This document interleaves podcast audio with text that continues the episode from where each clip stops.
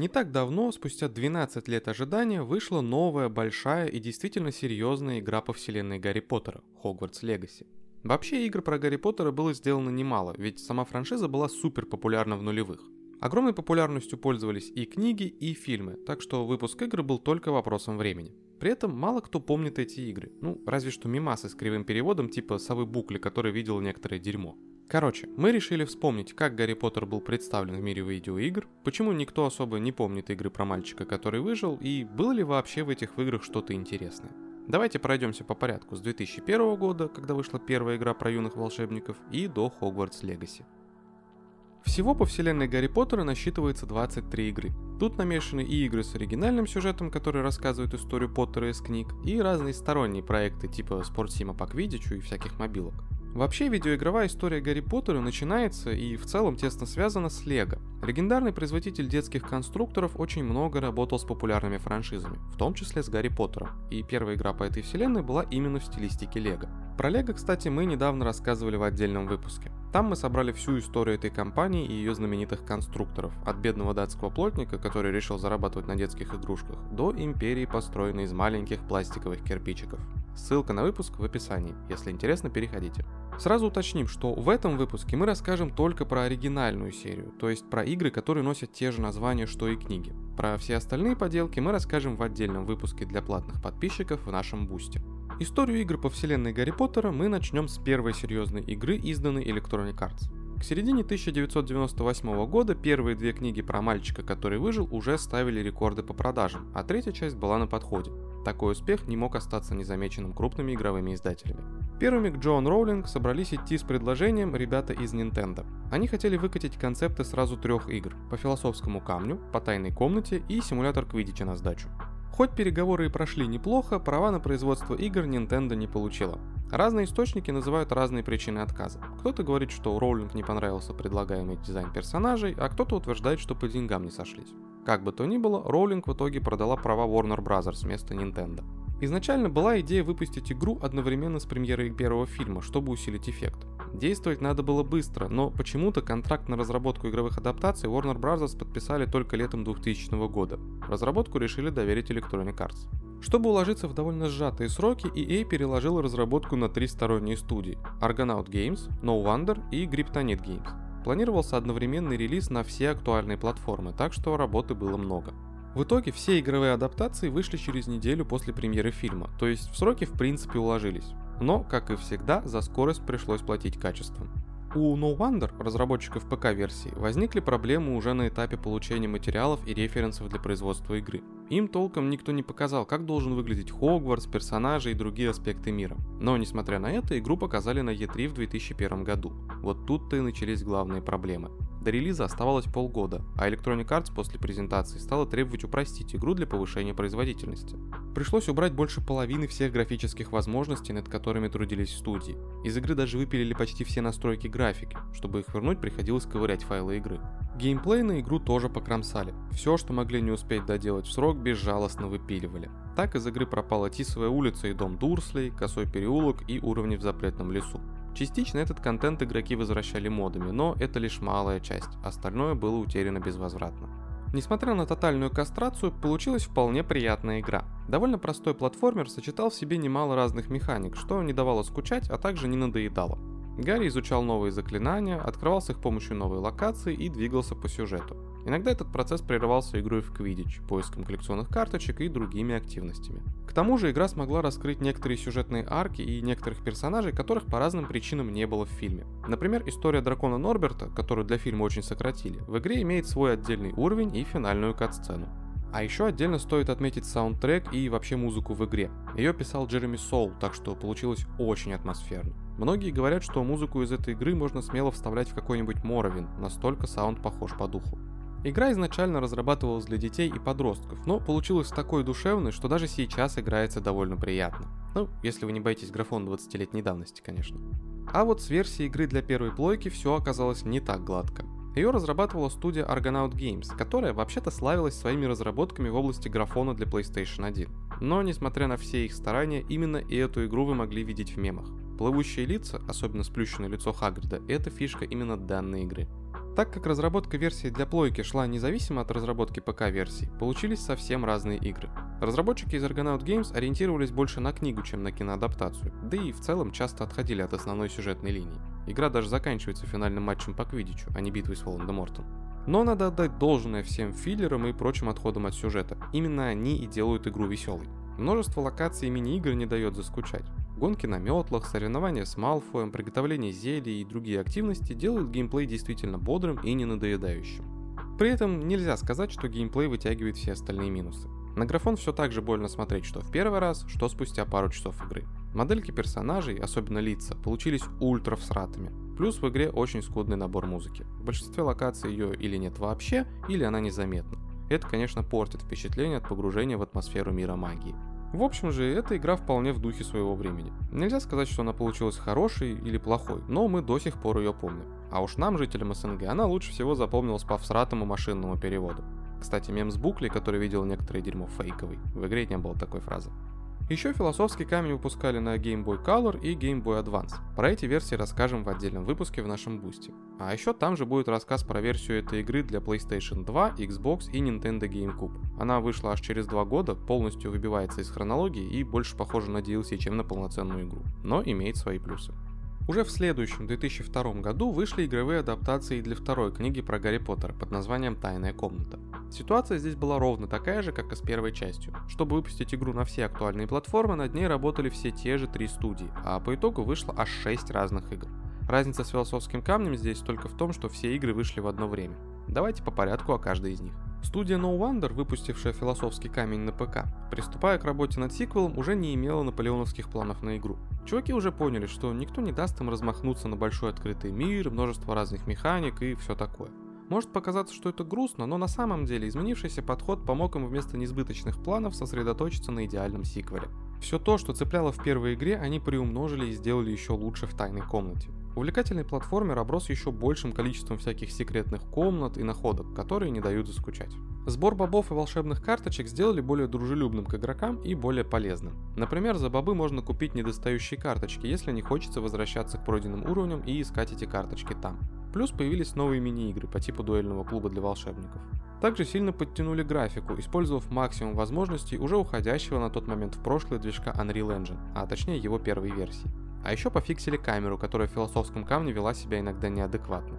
Над саундтреком по-прежнему работал Джереми Соул, так что музыкальное сопровождение у игры на высшем уровне. Многие считают, что саундтрек к «Тайной комнате» — это одна из лучших работ Соула за всю его карьеру. Этот саунд даже использовали в некоторых более поздних играх по вселенной Гарри Поттера. Не обошелся сиквел и без минусов, которые также остались неизменными с первой части.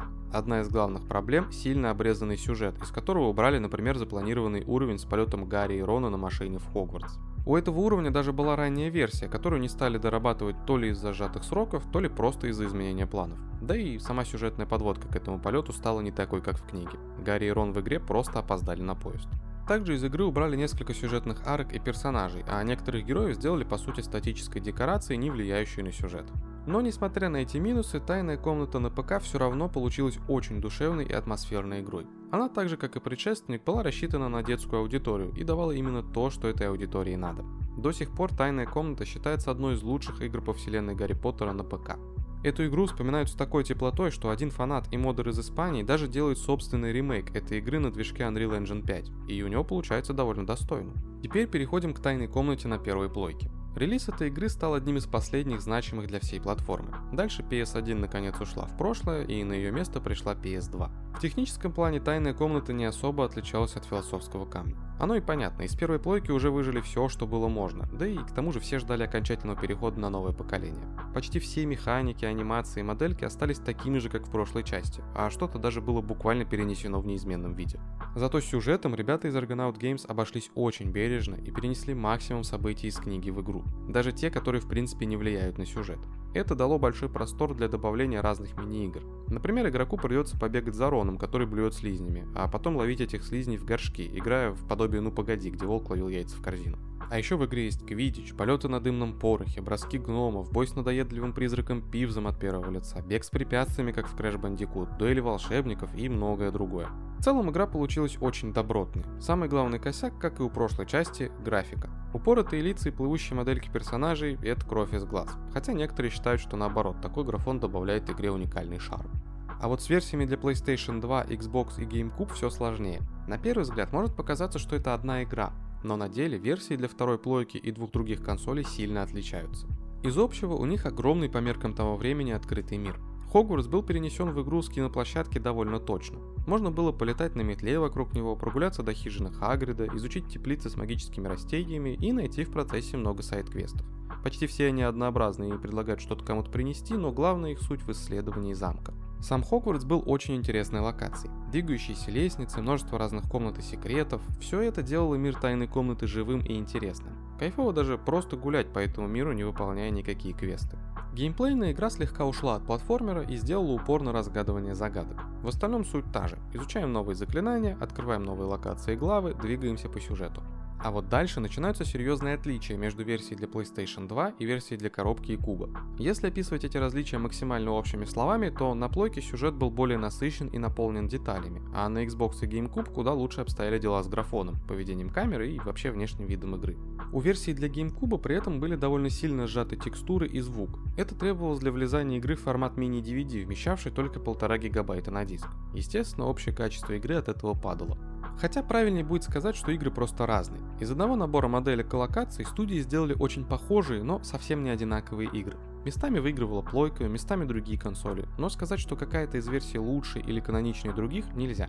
В итоге на выбор есть очень разные игры по тайной комнате, каждая из которых в целом отлично передает атмосферу книги и дает насладиться миром Гарри Поттера. В 2004 году вышли игры по третьей части франшизы «Узнику Аскабана». Вообще Electronic Arts в то время даже планировал выпустить ММО по вселенной Гарри Поттера, но проект свернули на самых ранних этапах. Причина была в том, что издатель сомневался в долговечности франшизы. В EA думали, что Гарри Поттер будет востребован еще пару лет, а дальше про него забудут. Но сейчас не об этом. Узник Аскабана стал последней душевной игрой в серии. Его, как и прошлой части, отдали в разработку сторонним студиям. Следующие игры уже разрабатывались внутри Electronic Arts под максимально строгим контролем и по канонам конвейера. Но до этой грустной страницы мы еще дойдем. Узник Аскабана вышел на ПК, PlayStation 2, Xbox, GameCube и портативки от Nintendo. Рассказ про портативки ждет вас в нашем бусте, а вот с остальными версиями давайте разбираться. Многие считают эту часть лучшей во всей игровой серии, так как тут собрано и отточено все то, за что любили игры по первым двум книгам. Для ПК-версии разрабы из No Wonder взяли все известные механики из прошлых игр, доработали их и подняли динамику игры. А еще повысили сложность как боев, так и платформерной составляющей. Узника Аскабана делали уже на втором Unreal Engine, но для того, чтобы игра запускалась даже на утюге, ее сильно порезали, так что все прелести движка тут не раскрыты.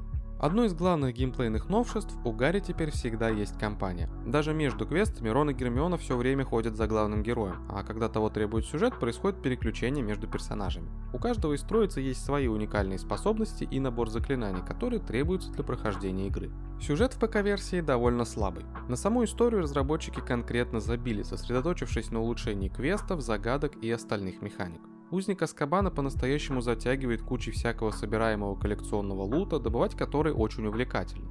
Игра изо всех сил мотивирует искать и находить все, что только можно. Например, пароли от картин открывают точки быстрого перемещения, что полезно для прохождения и упрощает путешествие по Хогвартсу. В целом, Узник Аскабана на ПК это отличное продолжение всего, что было в прошлых играх. Все то, что привлекало в камне и тайной комнате, здесь доведено, если не до совершенства, то до самого высокого уровня точно. Ну и по традиции саундтрек и музыкальное сопровождение Джереми Соула делает половину всей атмосферы в игре. Для третьей части Соул использовал настоящий оркестр, так что музыка получилась по-настоящему глубокая. Консольная же версия больше цепляет своим графоном и проработкой мира. Разработчиков наконец допустили до съемочной площадки, так что они смогли максимально точно перенести все декорации в игру. В итоге кайфово даже просто бродить по Хогвартсу и его окрестностям, любоваться легендарным замком в разные времена года и слушать пение птиц, шелест запретного леса и плеск волны на Черном озере.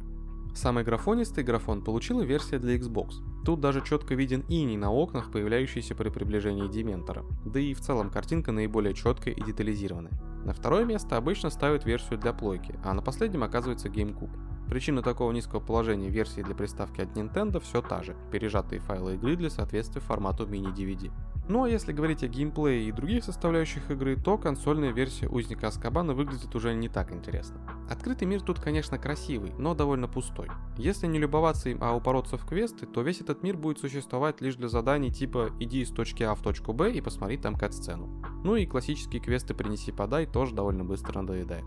Да, в игре для разбавки побегушек есть мини-игры. Рыбалка, совиные гонки, дуэльный клуб и всякое такое. Но все это тоже довольно быстро приедается. Все же не хватает разнообразия и живости всем этим активностям. Основной сюжет тут тоже довольно странный. Событий из книги и фильма тут довольно мало и показаны они как-то скомканно. В принципе, это уже не новость для игровых адаптаций Гарри Поттера, но все же выглядит чуток странно. И несмотря на все эти минусы, Узник Аскабана действительно хорошая игра. На всех платформах можно найти что-то приятное, интересное и увлекательное, так что не просто так эту часть считают лучшей во всей линейке игр про Поттера. На этом золотой век заканчивается и начинается эпоха упадка. Как уже было сказано чуть раньше, начиная с четвертой части, Electronic Arts полностью забрали разработку игр под свой контроль. Теперь производством занимались внутренние студии, а не сторонние ребята, так что основной целью стало не производство годного продукта с душой, а генерация прибыли. Но справедливости ради стоит вспомнить и объемы книг, растущие с каждой новой частью. Помимо кучи новых сюжетных поворотов, в мире Поттера появлялись и новые локации, и новые персонажи. Перенести все это в игру задача непростая, так что по игровым адаптациям был нанесен двойной удар. Так как на этот раз над игрой работала одна студия, версии на все платформы одинаковые. Приоритетом была консольная версия, а на ПК игру портировали, но сделали это максимально херово. Управление нормально не настраивалось, разрешение было по умолчанию 800 на 600, а это для 2005 года лютая дичь. Даже у первых игр, выходивших под более старое железо, и то разрешение на ПК было выше. Геймдизайн в Кубке Огня кардинально изменился. Игра перестала быть уютным платформером с открытым миром и превратилась в изометрический аренный экшен с фиксированной камерой, чем-то напоминающий Диабло. Вместо поиска секретов и неспешного исследования локаций, игра предлагает бесконечные поединки с разными тварями. Весь геймплей можно описать формулой «бежишь, встречаешь противника, спамишь него заклинаниями, бежишь дальше».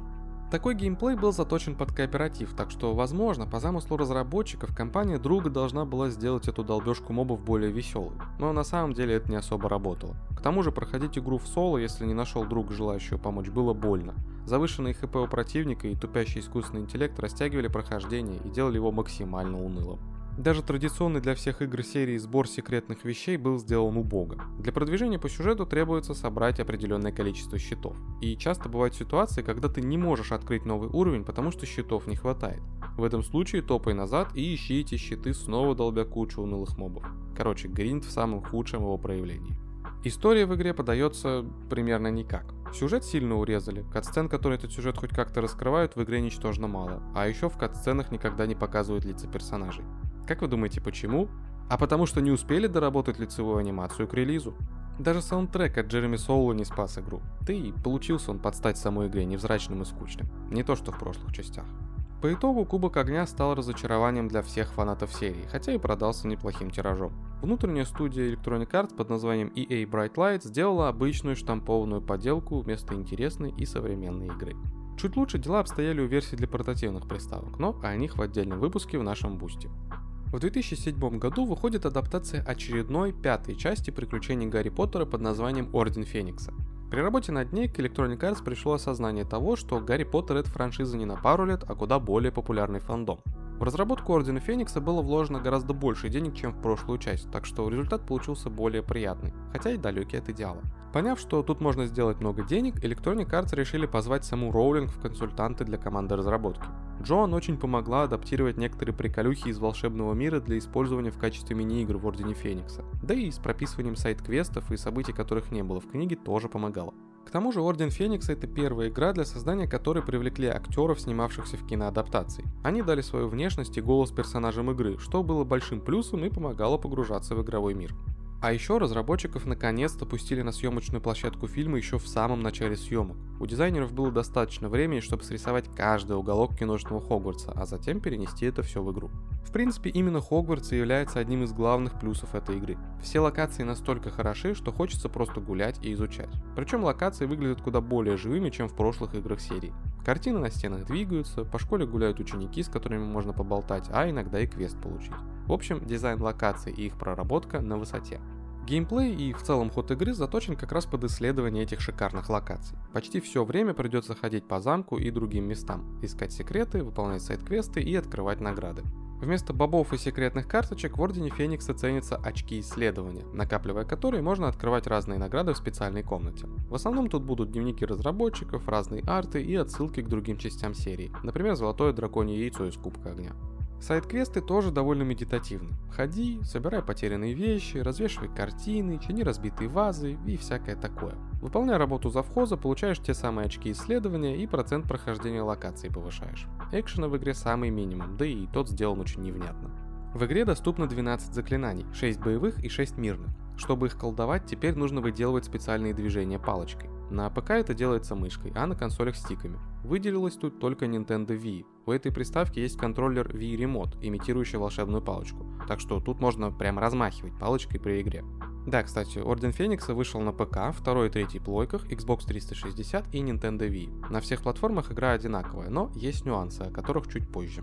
Что касается сюжета, тут его снова слили. Основные события книги и фильма, конечно, есть в игре, но все так скомкано и пережато, что улавливать ход истории очень тяжко. Всего в сюжете игры есть три основные части. Первая часть – сбор отряда Дамблдора с цепочкой побочных квестов на вербовку учеников. Вторая часть – диверсии против Долорес Амбридж с еще одной цепочкой квестов и уроками «Выручай комнате». И третья, завершающая часть – сражение в Министерстве магии. Очень всратое сражение в очень короткой главе. Короче, Орден Феникса привлекает не сюжетом, а именно сторонними активностями и атмосферой. В игре много хороших диалогов, фан-сервиса, всяких отсылок и атмосферных мелочей. Если учитывать то, что игры по Гарри Поттеру всегда делались с расчетом на тех, кто уже знает историю, то такой подход выглядит неплохим. А теперь что касается отличий игры на разных платформах. Основная проблема возникла из-за кроссгена. В период выхода игры как раз происходил переход со второй PlayStation на третью. Технические возможности этих приставок были очень разные, но выпустить игру надо было на оба поколения. На PlayStation 2 графика оказалась очень убогой, особенно больно смотреть на лицевую анимацию и в целом лица с эффектом зловещей долины. На PlayStation 3 ситуация не сильно, но все же лучше. Там подтянули освещение, сделали более вменяемые лица, текстуры, сглаживания и все такое.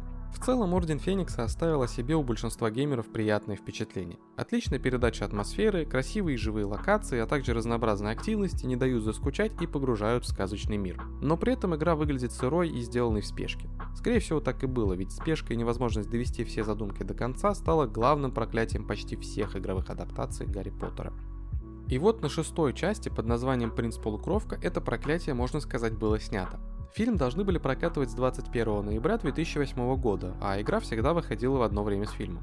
Но из-за высокой конкуренции в прокате премьеру решили перенести на июль 2009 В результате переносов у игроделов появилось полгода дополнительного времени на доработку своего творения, что в итоге и сделало принцип полукровку достойным конкурентом золотой трилогии.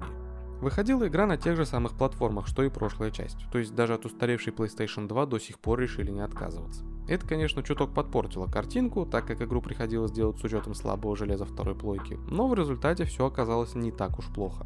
В принципе полукровки разработчикам удалось объединить все то, за что любили золотую трилогию, с концептом Ордена Феникса, который наконец смогли реализовать как надо. В игру даже добавили ровно тот же Хогвартс, который делали для прошлой части, ну, с небольшими доработками. В плане геймплея и механик получилось найти почти идеальный баланс между основным сюжетом и дополнительными активностями. Все мини-игры, которых тут очень много, это побочные квесты с полноценной прогрессией и разной градацией сложности. В любой момент можно отвлечься от основной сюжетки и пойти поиграть в Квидич, приготовить зелье, поучаствовать в дуэли или позаниматься чем-то еще. А основная сюжетная линия довольно точно проводит через все события фильма. Гораздо лучше, чем большинство прошлых частей. К тому же есть неканоничные, но очень годные сюжетные события, которые делают историю более насыщенной и интересной. Правда, несмотря на все это, основной сюжет игры проходится всего за 3-4 часа, так что для максимального наслаждения игрой крайне не рекомендуется спидранить. Есть и другие проблемы у игры. Главная из них снова графон. Эффект зловещей долины никуда не исчез. Лица все такие же безжизненные и ненатуральные. Ну и, как уже было сказано, из-за необходимости запускать игру на второй плойке, все возможности графики были порезаны, пережаты и кастрированы.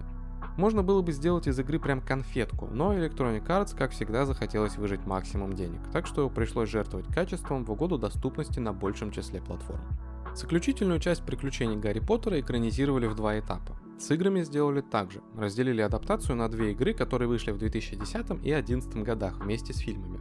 Такое решение было принято из-за большого количества событий, происходящих в Дарах Смерти. Все-таки это заключительная часть франшизы, которая расставляет все точки и раскрывает все карты.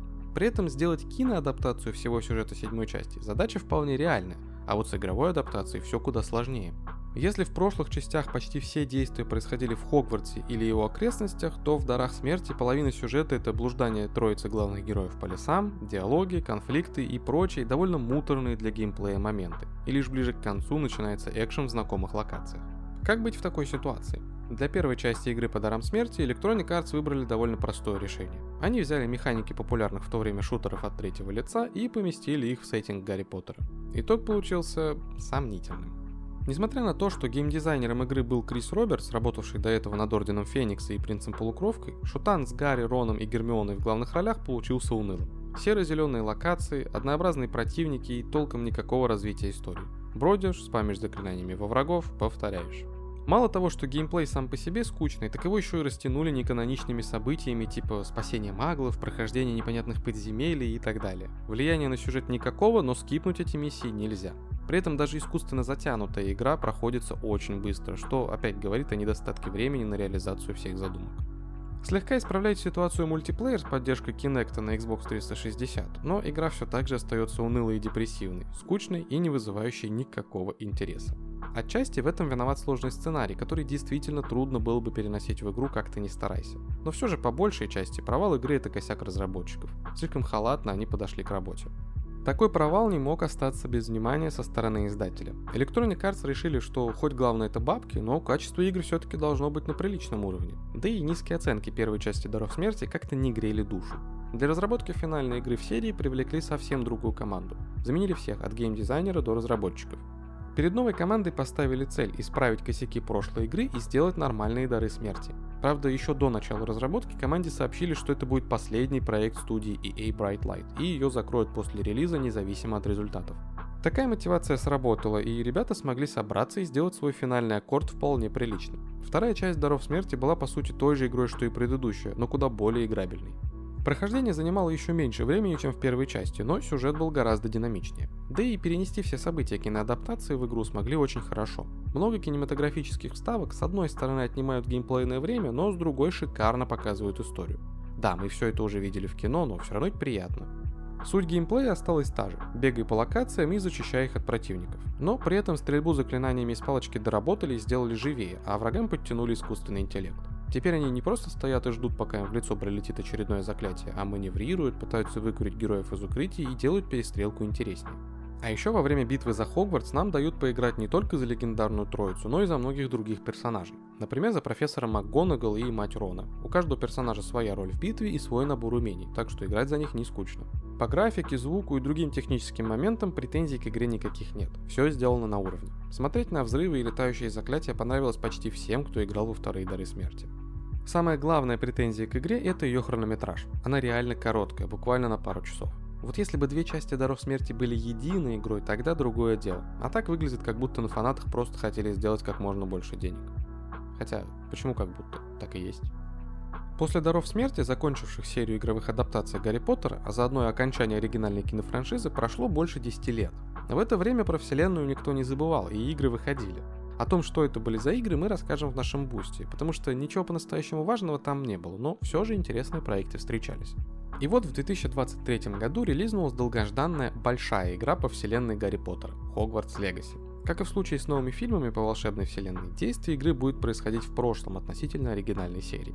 Много говорить о наследии не будем, потому что пока что игру можно считать свежим релизом, а значит каждый, кому интересен мир Поттера, захочет сам поиграть и составить свое собственное мнение. Сказать точно можно одно, это действительно лучшая игра по Гарри Поттеру за последнее время. Но оно и не удивительно, ведь наследие игра современная, а игровая индустрия с 2011 года шагнула далеко вперед. Было бы странно, если бы сделали хуже, чем умели 12 лет назад. Хогвартс Легаси наполнена той самой атмосферой волшебства, которую так любили и ценили в старых играх. Ну и, конечно же, тут очень много фан-сервиса. Все это очень сильно похоже на игры той золотой эпохи, которая была в самом начале, и которую фанаты любят больше всего. А вообще, если вы играли в Hogwarts Legacy, то поделитесь впечатлениями об игре в комментариях. Ну и остальные игры про мальчика, который выжил, тоже вспоминайте и делитесь своими историями о том, как вы их проходили. Спасибо за прослушивание. Не забудьте поделиться этим выпуском с друзьями, если он вам понравился, и поставить лайк. Если вы слушаете нас на Apple подкастах или CastBox, то поставьте нам хорошую оценку и оставьте отзыв. Это очень поможет подкасту в развитии и просто сделает нам приятно. А еще вы можете поддержать нас копейкой на Бусти и получить от нас дополнительные выпуски и другие крутые материалы. Ссылка будет в описании под выпуском. Также у нас есть канал на YouTube, где выпуски выходят в видеоформате. А еще заглядывайте в нашу группу ВКонтакте и канал в Телеграме. Там мы выкладываем разные дополнительные материалы к выпускам, делимся новостями и другим годным контентом. Все ссылки будут в описании. Это очень помогает нам в развитии и придает сил. Всем пока.